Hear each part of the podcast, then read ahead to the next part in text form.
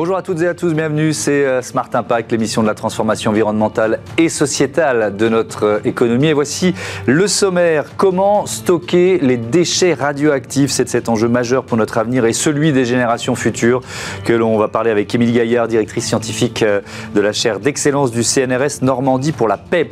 Dans notre débat, on détaille l'un des enjeux de la COP28, l'impact du réchauffement climatique sur les océans et les mers, biodiversité, captation du CO2, lutte contre la pollution plastique, beaucoup de thèmes à aborder. Vous verrez. Et puis euh, dans notre rubrique Startup, on va découvrir ensemble euh, Dulcenae. C'est un institut de bien-être inclusif pour arrêter d'exclure des soins de la peau les malades du cancer ou les grands brûlés. Voilà pour les titres. On a 30 minutes pour les développer. Bienvenue.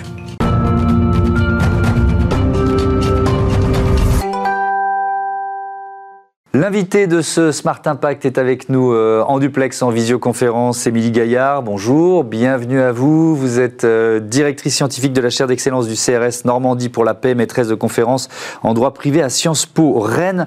On va parler de, ce projet euh, CIGEO, Centre industriel de stockage géologique des déchets radioactifs de haute activité à vie longue, qui est basé à Bure dans la Meuse.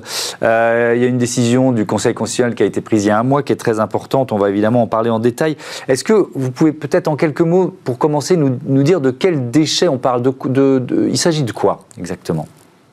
Oui, bonjour. Effectivement, c'est une décision euh, qui euh, va certainement marquer euh, le cours de l'histoire juridique. On va l'expliquer tout de suite. Donc, les faits concernent CIGEO. CIGEO, c'est le centre industriel de stockage géologique des déchets radioactifs les plus dangereux. Donc, en quantité, ça représente uniquement 3% des déchets nucléaires, mais au niveau de la radioactivité, ils concentrent à eux seuls 99% de la radioactivité. Donc ce sont des déchets dits à haute activité à vie longue et à moyenne activité à vie longue. Mais vous savez, euh, dans le langage du nucléaire, les vies courtes concernent 300 ans. Donc on parle de déchets qui vont être dangereux à plusieurs milliards d'années, comme 5 euh, milliards d'années par exemple. Donc c'est un, un, projet immense, titanesque. Euh, en fait, au jour d'aujourd'hui, on en est au stade du laboratoire, c'est-à-dire mhm. qu'on a posé des galeries à 500 mètres sous terre, euh, dans deux sens principalement, avec des arceaux, parce que vous savez, les galeries, à bout de 5 milliards d'années, elles ont vocation à bouger. Donc on a mis des petites, des arceaux pour un peu amortir euh, la chose. Mais ça va être un, un projet industriel euh, titanesque dont la le point de commencement devait être, selon la feuille de route théorique, 2025 et s'étendre jusqu'à 2135 si mes souvenirs sont bons, c'est-à-dire une durée d'exploitation à hauteur de 100 ans. Et au bout de 100 ans, ces déchets seraient irrémédiablement et à jamais enterrés à 500 mètres sous terre, sachant qu'ils seront dangereux pour 5 milliards d'années. Donc vous comprenez bien que la question des générations futures est soulevée de manière historique dans cette affaire. Effectivement, et donc il y a des associations, des ONG de, de défense de l'environnement qui avaient saisi euh, un certain nombre d'instances juridiques, c'est allé jusqu'au Conseil constitutionnel qu'ont décidé les neuf sages il y a un mois alors, deux choses. En fait, il faut savoir que c'est une procédure particulière, c'est-à-dire que euh, le Conseil constitutionnel a été saisi de ce que l'on appelle une QPC, une question prioritaire de constitutionnalité. Euh, c'est une procédure très particulière. Pour faire simple, c'est lorsque vous êtes parti à un procès, qui est le cas en ce moment, 60 associations qui poursuivent euh, pour un recours pour excès de pouvoir devant le Conseil d'État euh, un décret, ils attaquent en fait un décret qui déclare d'utilité publique le hmm. site. Pour faire ça, Qu'est-ce que ça fait une déclaration d'utilité publique? Eh bien, ça permet d'éviter d'appliquer tout le droit de l'environnement parce que l'utilité publique va prévaloir. Et ce que disent les 60 associations, c'est de dire non, non, non, là, il y a un problème de fond. On va on va demander au Conseil constitutionnel de reconnaître que le droit un environnement équilibré et respectueux de la santé qui est consacré à l'article 1er de la charte de l'environnement, eh bien ce droit-là, il faut l'interpréter à la lumière de la notion de génération future qui est présente dans le préambule de cette charte de mmh. l'environnement. Et cette question-là, elle est nouvelle. Elle n'a jamais été posée. C'est pour ça que le Conseil des sages a accepté de, de se prononcer. Et voici ce qu'a dit le Conseil constitutionnel. D'un côté, il a dit oui, vous avez raison, on peut interpréter à la lumière de la notion de génération future ce droit à un environnement sain, mais en l'espèce, nous, juges du Conseil constitutionnel, nous estimons que le législateur, il a réfléchi aux générations futures et que ce n'est pas notre rôle, juge constitutionnel, que de vérifier s'il a bien fait son travail. donc il y a une sorte de... Pardon, je vais vous interrompre, je vais reprendre la main une seconde. Il y a, elle, est un peu paradoxale, euh, cette décision. C'est-à-dire à la fois, bon, ben, on, on, comprend que le projet de Bure va pouvoir continuer, mais ça ouvre quand même une brèche sur cette notion de génération future. C'est ça qui est important? C'est ça qui est historique. Ça veut dire que ce que j'enseigne et ce que je dis dans ma thèse depuis 2008 et ce que j'enseigne à Sciences Po depuis 2016, c'est que, à mon sens, la présence de cette expression dans le préambule de la Charte de l'environnement de notion de génération future, euh, à partir du moment où on va accorder la possibilité d'interpréter les droits à la lumière de cette notion, tous les droits, tous les devoirs de la Charte de l'environnement, tous les droits et tous les devoirs qui sont reconnus dans le préambule de la Constitution de 46 ou la Déclaration de 1789 auront vocation à éclure au transgénérationnel. Donc, à mon sens, en tant que juriste, et au vu du contexte international qui va dans ce sens, parce qu'on voit vraiment qu'il y a un momentum historique sur ce sujet, c'est le point de départ vers la reconnaissance des droits transgénérationnels et des devoirs transgénérationnels. Mais qu'est-ce que, mais qu'est-ce que ça veut dire pour le projet CIGEO Parce que pour l'instant, le projet, il continue. Il va continuer, mais les recours ne sont pas terminés. Ça veut dire que effectivement, au jour d'aujourd'hui, on estime que ce droit à un environnement sain peut être lu à la lumière de la notion de génération future. Mais en l'espèce, on a dit ça ne contrevient pas à la Constitution, ce projet CIGEO. Or, on peut se poser des questions. Le législateur et le pouvoir du législateur, nos institutions, la Ve République, ont été créés en dehors de tout intérêt pour les générations futures. Dans les pays, dans d'autres pays, on a des défenseurs des droits des générations futures. On a eu à la Knesset un commissaire des générations futures qui analysait les lois au regard de leurs intérêts. On avait en France, avant la reprise des essais nucléaires français, un conseil des générations futures auprès de l'exécutif. Donc qu'est-ce que ça veut dire concrètement? En l'espèce, CIGEO va continuer, mais le combat va aller de plus belle puisqu'il va falloir attaquer pour recours pour excès de pouvoir, c'est-à-dire on va devoir invoquer de nouveaux arguments juridiques en droit administratif au transgénérationnel. Et ça, c'est tout à fait possible avec cette décision. Il reste que euh, de dire que le législateur a le pouvoir et que ce n'est pas le devoir du Conseil constitutionnel de vérifier si les droits des générations futures sont respectés, à mon sens, euh, ce n'est pas ce n'est pas dans l'ordre des choses parce que vous avez bien compris que les échelles de temps qui sont en jeu sont incommensurables. On mm. parle de nocivité à 5 milliards d'années. On parle d'une exploitation qui va durer 100 ans.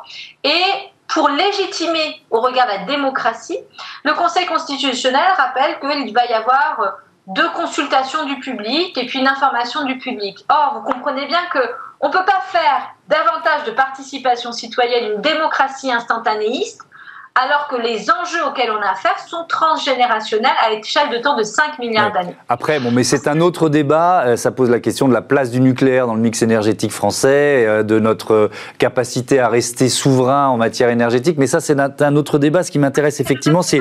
Non, non, mais je ne vais, je vais pas vous laisser là-dessus parce qu'il nous reste 2 minutes 30. Je voudrais qu'on parle d'autres projets qui pourraient éventuellement être impactés par les conséquences de cette décision. Par exemple, ce projet de confinement de 42 000 tonnes de déchets toxiques en Alsace. C'est le dossier Stockamine. Le tribunal administratif devait se, prononcer à Strasbourg le 7 novembre dernier.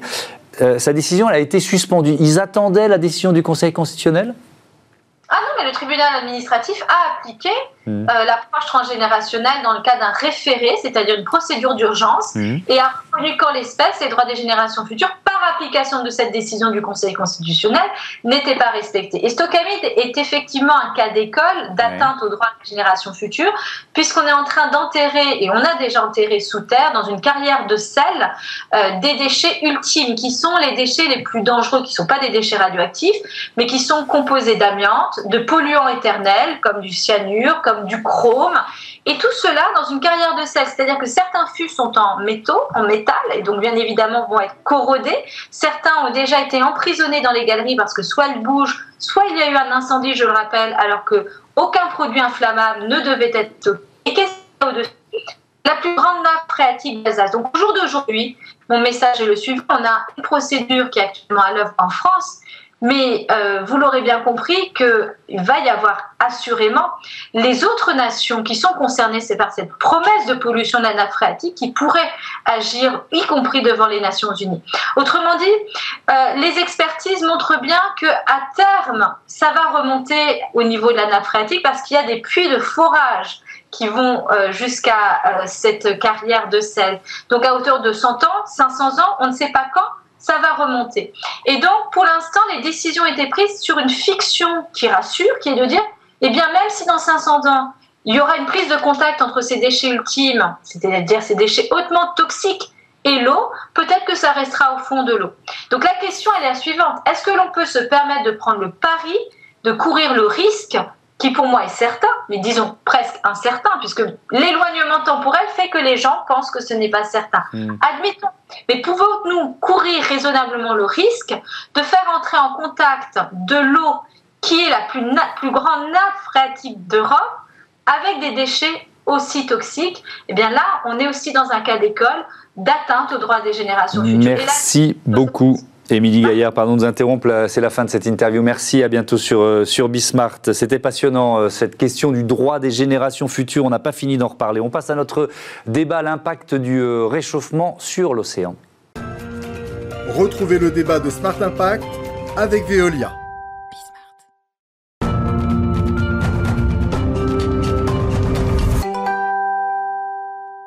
Le débat de ce Smart Impact, j'accueille euh, Sylvie Dufour. Bonjour. Bonjour. Bienvenue. Vous êtes chargée de mission maire au Muséum national euh, d'histoire naturelle, également directrice adjointe de l'Institut de l'océan de l'Alliance Sorbonne Université.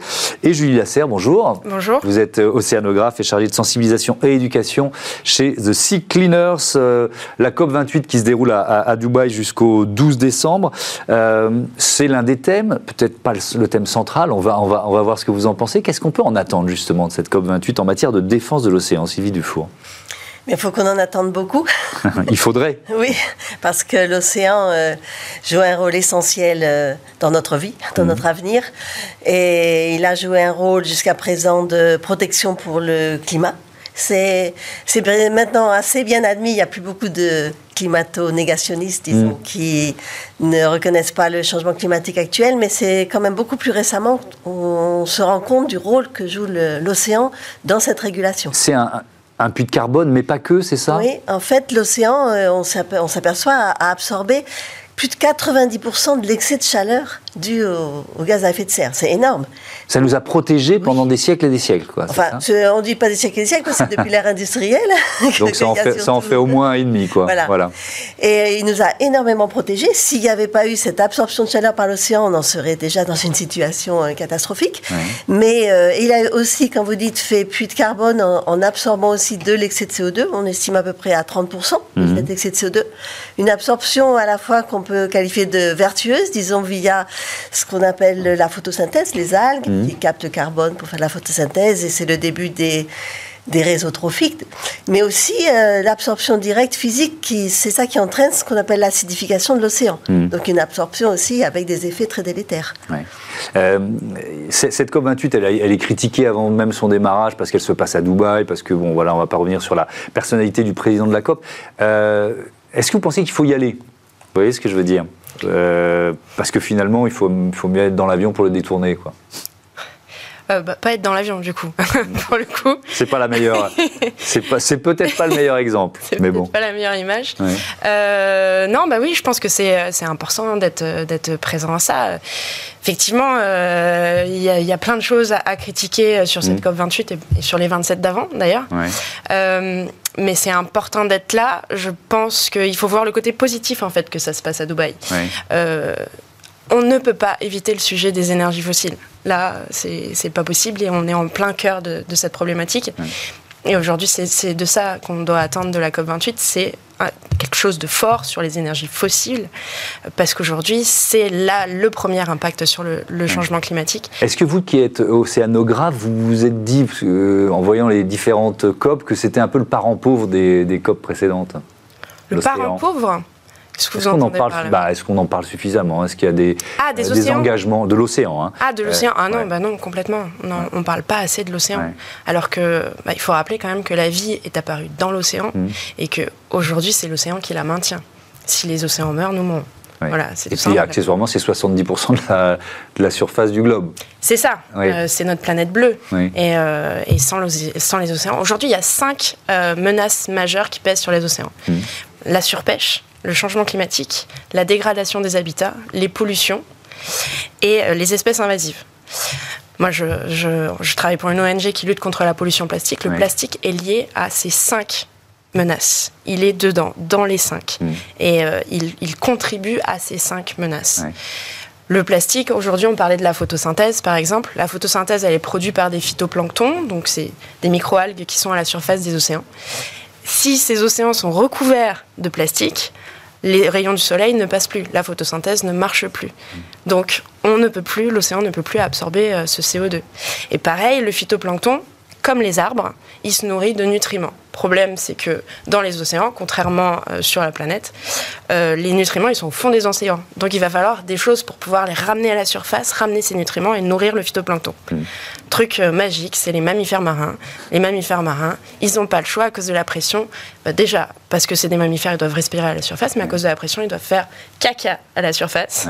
Et leurs excréments, c'est l'engrais des, des océans, c'est l'engrais du phytoplancton. Seulement aujourd'hui, quelle est la première cause de mortalité des mammifères marins? Le plastique. Et le plastique, il est fait de quoi? Des énergies fossiles. D'accord. Donc c'est pour ça qu'on revient là-dessus. Sylvie Dufour, la, machine est en train de se détraquer, elle s'est déjà détraquée, parce que c'est des temps longs dont on parle. Oui. Alors par rapport au réchauffement, justement, ce réchauffement qu'on constate, euh, au début on pensait en surface, mais jusqu'en profondeur, donc il perturbe tout ce qu'on appelle cette grande circulation océanique. Hmm. Mais ce que j'aimerais dire aussi, et en complément de ce que vous venez de dire, c'est qu'il y a donc cet impact du réchauffement climatique sur l'océan, mais il y a aussi beaucoup d'autres impacts de tout ce qu'on appelle les facteurs anthropiques. Et donc, il y a cette euh, surexploitation des ressources, les ressources de pêche, mm. euh, par, euh, du fait de la pêche industrielle. Hein. Et c'est donc un des, une des situations vraiment impactantes c'est des surexploitations d'espèces qui entraînent la disparition de certaines et qui en même temps entraînent la disparition des emplois. Parce que c'est pas la pêche industrielle qui crée des emplois. Mmh. Et c'est vraiment la pêche artisanale, petit bateau, local, qui est une source d'avenir. Donc ça, c'est un, grand, grand impact et c'est euh, une question internationale parce qu'il y a des grandes pêches, euh, par exemple au large de l'Afrique, industrielles, pas par les Africains, et mmh. qui euh, entraînent une injustice sociale énorme. Donc il y a tous ces impacts-là. Il y a, comme on a dit, les, plastiques et toutes les autres pollutions. Parce qu'en fait, tout ce qu'on déverse, hein, pesticides, herbicides, c'est aussi d'actualité, hein. mhm. les produits pharmaceutiques, nos produits industriels, tout ça termine dans les rivières, dans les estuaires, dans les océans. C'est vraiment le, le réceptacle final avec toutes les perturbations que ça entraîne. Donc, quelles actions on peut mener? C'est euh, à, la source, il faut réduire ces pollutions, évidemment réduire notre utilisation de plastique. Là aussi, on est dans des temps longs. Oui, il faut réduire la production des polluants, ça c'est sûr. Hein. Mm. Donc depuis les plastiques, parce que les plastiques c'est des polluants physiques, mais c'est aussi des porteurs de beaucoup de molécules euh, chimiques qui sont ce qu'on appelle aussi les perturbateurs endocriniens. On, connaît ça sur la santé humaine, mais il se passe euh, la même chose dans les organismes euh, marins. Donc il faut réduire la production de tous ces polluants, et on, revient aussi, hein, herbicides. Hmm. Quand vous voyez l'Europe qui prolonge de 10 ans l'utilisation du glyphosate, vous dites c'est... Euh, oui. comme, comme tous les autres polluants. Donc ça, c'est vraiment un enjeu très important. Et aussi, L'océan, c'est, on peut considérer ça vraiment comme un bien commun de l'humanité. On le partage tous, et les pollueurs ne sont pas les payeurs, mm. euh, parce qu'actuellement, donc on a les pays du Sud qui sont déjà avec euh, beaucoup de problèmes euh, de, développement, mais qui subissent donc tous les impacts qui sont quand même du haut pays industrialisé, mm. que ce soit climatique ou, ou pollution. Et... J'aimerais compléter que que effectivement, en fait, il y a à la fois l'action euh, préventive, donc de travailler vraiment sur la partie production et consommation, parce mmh. que c'est aussi parce qu'on consomme de nous, bien sûr. Mmh. Mais il y a aussi toute la partie curative. Le problème, par exemple, je reviens sur, sur mon sujet qui est le plastique, c'est que le plastique se dégrade extrêmement lentement mais il se dégrade et on ne voit pas cette dégradation. Cette dégradation, il se dégrade en micro et nanoplastiques. Mm. Et ces micro et nanoplastiques, eh ben, on va avoir du mal, eux, à les collecter. C'est pour ça Donc il faut collecter le plastique le plus tôt possible, c'est ça C'est ça. Donc euh, Parce que, à la sortie des estuaires. On, a une, on une énorme mm. quantité, on estime à peut-être 22% de fuite sur les plus de 460 millions de tonnes de plastique qu'on produit chaque année. Donc c'est énorme, c'est une tonne de plastique qui rentre dans les océans toutes les 3 secondes. C'est énorme. 1000, on a identifié, les mm. scientifiques ont identifié 1000 estuaires euh, principalement euh, émetteur de ce plastique. Mm. Donc effectivement, il faut récupérer ce plastique avant qu'il rentre dans l'océan, donc dans le cycle de l'eau en amont, et s'il est déjà dans l'océan, au plus près des côtes, pour qu'il soit le moins dégradé possible, puisque sinon ce microplastique, il va aller absolument partout. Aujourd'hui, on le trouve dans l'atmosphère, on le trouve au fin fond des abysses, on le trouve dans les nappes phréatiques.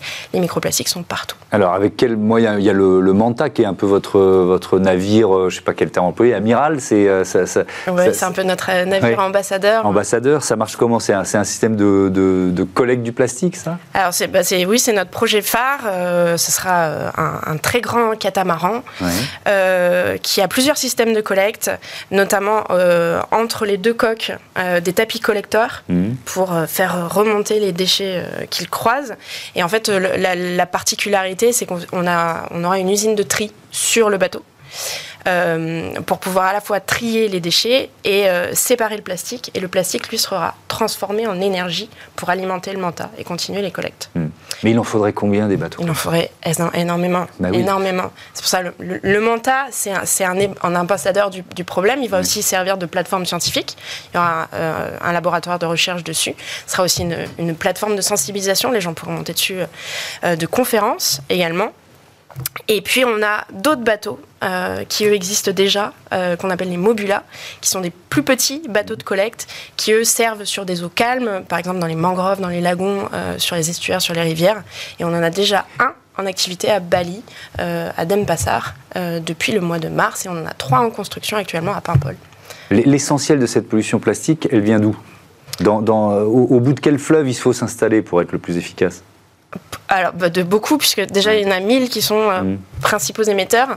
La majeure partie, la, majorité de ces, de ces fleuves sont en Asie du Sud-Est. C'est pour ça qu'on on est d'abord parti sur, euh, sur l'Indonésie.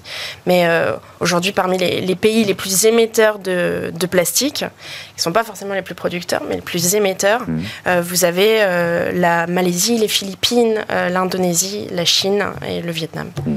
Voilà. Sylvie Dufour, il y a, le, le, le Aussi un enjeu de, scientifique. Il y, a, une méconnaissance encore de, l'océan, paradoxalement? on fait toujours, on entend toujours cette image qu'on connaît moins bien le fond des océans que la surface de la Lune. Mm. Mais l'océan, c'est une source euh, de découverte, d'innovation.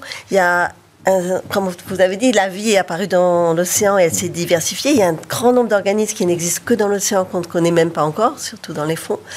Et il y a une source de connaissances, a un bon nombre de prix Nobel de connaissances fondamentales depuis la division cellulaire qui aboutit à des, des améliorations de, médicales pour le cancer qui ont été découvertes grâce à des organismes marins. Et il y a encore beaucoup à découvrir.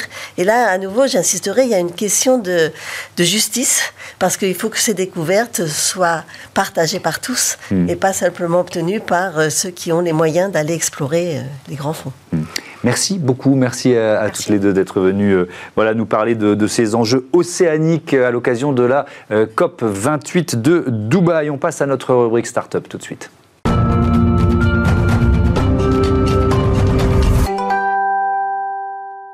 Smart Ideas avec euh, Laurent. Bonjour, bienvenue. Bonjour. Vous êtes le fondateur de Dulcenae, lauréat d'un des euh, trophées euh, H-Up Entrepreneur dont Bismart est, partenaire. H-Up, c'est l'association qui fait la, promotion des, entrepreneurs, entrepreneuses en situation de, handicap et qui fait d'une manière générale la, promotion des idées d'inclusion. c'est quoi Dulcenae? Vous l'avez créé en 2018. pourquoi vous l'avez créé? Racontez-moi. Alors, Dulcenae, déjà, c'est un institut de bien-être et de beauté inclusif. C'est-à-dire que euh, nous sommes capables d'accueillir tout le monde, et notamment les personnes qui ont des particularités physiques. Mhm. J'entends par particularité physique quelqu'un qui a eu un cancer, une femme qui a un sein euh, en moins avec mhm. une mastectomie, quelqu'un qui a une maladie de peau, de l'acné, du vitiligo, ou encore quelqu'un qui est en fauteuil roulant, qui handicapé. Et euh, comment on a eu cette idée de créer cet institut parce que j'ai eu une mésaventure dans un spa euh, où euh, une masseuse a refusé de s'occuper de moi parce qu'elle était euh, vraiment horrifiée de, voir mes cicatrices moi qui ai été brûlé à l'âge de 4 ans. Et donc c'est impressionnant euh, pour, euh, pour ça. Et donc vous vous êtes rendu compte qu'en fait ça, ça n'arrivait pas qu'à vous, quoi. C'est-à-dire que des instituts de beauté euh, inclusifs, il n'y en avait quasiment pas ou que le concept n'existait pas. En quoi il se différencie votre institut de beauté d'un institut de beauté classique? Eh bien, vous avez, si vous prenez toutes les particularités, vous avez 20 millions de Français qui ont du mal à accéder aux instituts de, de bien-être pour deux raisons principales déjà eux-mêmes ont du mal à, faire le premier pas, à y mhm. aller, mais surtout, euh, c'est il faut arriver à s'occuper d'eux donc à les accueillir correctement, euh, à leur faire des soins avec des gestes euh, particuliers, mhm. sans euh, leur faire ressentir leurs particularités, pour qu'ils soient accueillis normalement comme quelqu'un qui, qui n'en a pas. Donc ça veut dire, j'imagine, une accessibilité, ça c'est évident, peut-être des tables de massage un peu différentes, des miroirs, qu'il y a des miroirs, tiens? Oui, il y a des miroirs. On a des coiffeuses, des miroirs en triptyque, parce que certaines personnes, euh, comme on ne souhaite pas être, euh, se regarder dans un miroir, donc on a la possibilité de, de, les fermer. Et en fait, on a prévu tout un tas de petites choses euh, qui paraissent anodines, mais qui sont importantes. Si par exemple vous accueillez quelqu'un qui est aveugle, eh ben on a la gamelle pour le chien guide. Euh, si quelqu'un a une perruque, on a le porte-perruque. On a des tables qui permettent d'accueillir toutes les morphologies. Mmh. Euh, voilà, donc euh, c'est toutes ces petites choses qui font que comment la personne se sent, euh, se sent accueillie. Un institut de, de, beauté qui est basé à, à Paris pour l'instant. Dans, dans, quel quartier d'ailleurs? On est vers la gare Saint-Lazare. Tout près de la gare euh, Saint-Lazare. près des grands magasins. D'accord. Est-ce que vos, vos esthéticiennes sont spécialement formées? Est-ce qu'il faut une formation? Oui, on s'est inspiré des méthodes de ce qu'on appelle la socio-esthétique. Hein. Ce sont des esthé les socio-esthéticiennes sont des esthéticiennes qui ont fait une formation supplémentaire d'un an pour pouvoir faire des soins dans les hôpitaux, euh, dans les maisons de retraite, dans les centres sociaux ou même dans le milieu carcéral. Et donc, on s'est inspiré de ces, de ces techniques pour créer notre propre formation. Et donc, toutes nos esthéticiennes sont formées pour accueillir euh, ces clients. Pourquoi? Parce qu'il faut s'adapter aux différentes maladies, aux différents handicaps, aux différents stades de maladie aussi? Effectivement, euh, comment il faut savoir avoir le bon regard, mmh. hein, la bonne écoute, et euh, le bon toucher. Euh, typiquement, euh, lorsque vous faites un massage sur quelqu'un qui est brûlé, bah, vous passez d'une zone où il y a une cicatrice à une zone où il n'y en a pas, et donc il faut arriver à, à jongler avec tout ça. Donc chaque particularité nécessite un accueil et un soin particulier, et donc on a développé des protocoles spécifiques et à chaque fois qu'on découvre un nouveau cas, eh ben, on crée un nouveau protocole pour pouvoir euh, accueillir la personne correctement. Hmm. Vous avez aussi fondé l'association euh, Burn Smiles euh, avec quel objectif? Je disais qu'il y a 400 000, je ne pensais pas que c'était autant de personnes brûlées chaque année en France. On a l'impression de on, ne s'en rend pas compte d'une certaine façon. Oui, il y a 400 000 personnes qui se brûlent chaque année, euh, dont 8 000 qui sont hospitalisées, et vous ne les voyez pas. Euh, lorsque euh, je demande autour de moi, est-ce que vous avez vu une personne brûlée mm. dans un espace public ces six derniers mois? La plupart des gens me disent bah non. Et en fait, effectivement, comment c'est un gros problème d'estime de soi pour les gens qui ont des mm. cicatrices, et donc ils évitent de, de se montrer, et ce qui fait que 400 000, à titre d'exemple, vous avez 400 000 nouveaux cancers en France. Mmh. Eh ben, vous savez, euh, la cause du cancer, euh, vous en entendez parler, mais sur les brûlés, beaucoup moins. Merci beaucoup Laurent Gaudens d'être venu euh, nous présenter Dulcenae. Bon vent à, votre entreprise, à votre institut de bien-être. Voilà, c'est la fin de ce numéro de Smart Impact. Merci à toutes et à tous de votre fidélité à la chaîne des audacieux. Salut.